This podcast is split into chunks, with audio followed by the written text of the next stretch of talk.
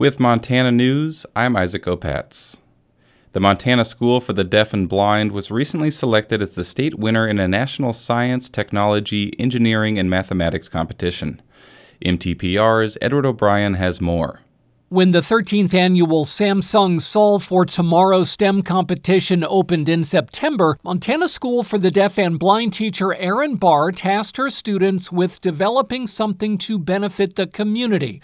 The four high schoolers, three of whom are visually impaired and the fourth who is deaf and blind, decided to develop a safety desk designed to protect students during earthquakes. It actually has a shock absorber system in it to keep them safe under the desk. The desks made of stainless steel, wood, and laminates are also designed to withstand hurricanes and tornadoes.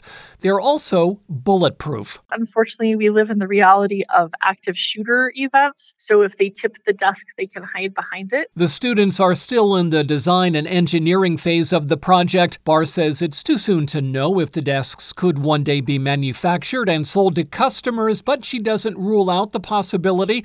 Taking top honors in Montana means Received a prize package of $12,000 in school supplies and technology. The field of 50 state winners will eventually be whittled down to three national winners this spring, each of whom will win a prize package worth $100,000.